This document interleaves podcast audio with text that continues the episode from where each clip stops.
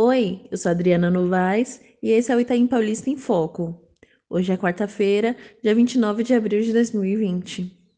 Com 160 ocorrências, o Itaim Paulista se tornou o segundo distrito com mais casos confirmados do novo coronavírus, Covid-19, da Zona Leste de São Paulo, segundo o boletim epidemiológico da Secretaria Municipal da Saúde, divulgado nesta terça-feira. O distrito fica atrás apenas de Itaquera, onde são contabilizados 227 casos. Somado com a Vila Curuçá, o distrito com 106 casos e que pertence à mesma região administrativa do Itaim Paulista, o número de infectados com a doença sobe para 266, alta de 51% em relação ao último boletim divulgado no dia 18 deste mês.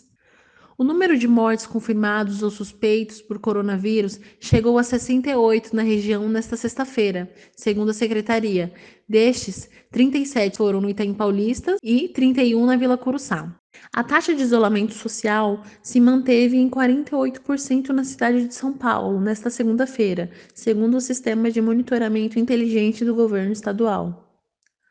O índice está abaixo do que o governador João Dória, do PSDB, estabeleceu para flexibilizar a quarentena a partir de 8 de maio, que é de 50%, embora a taxa considerada ideal para conter a propagação do vírus é de 70%.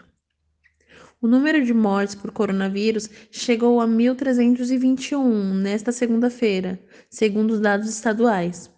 Os casos confirmados de infectados somam 15.397. Mais notícias em pedrapequena.com.br.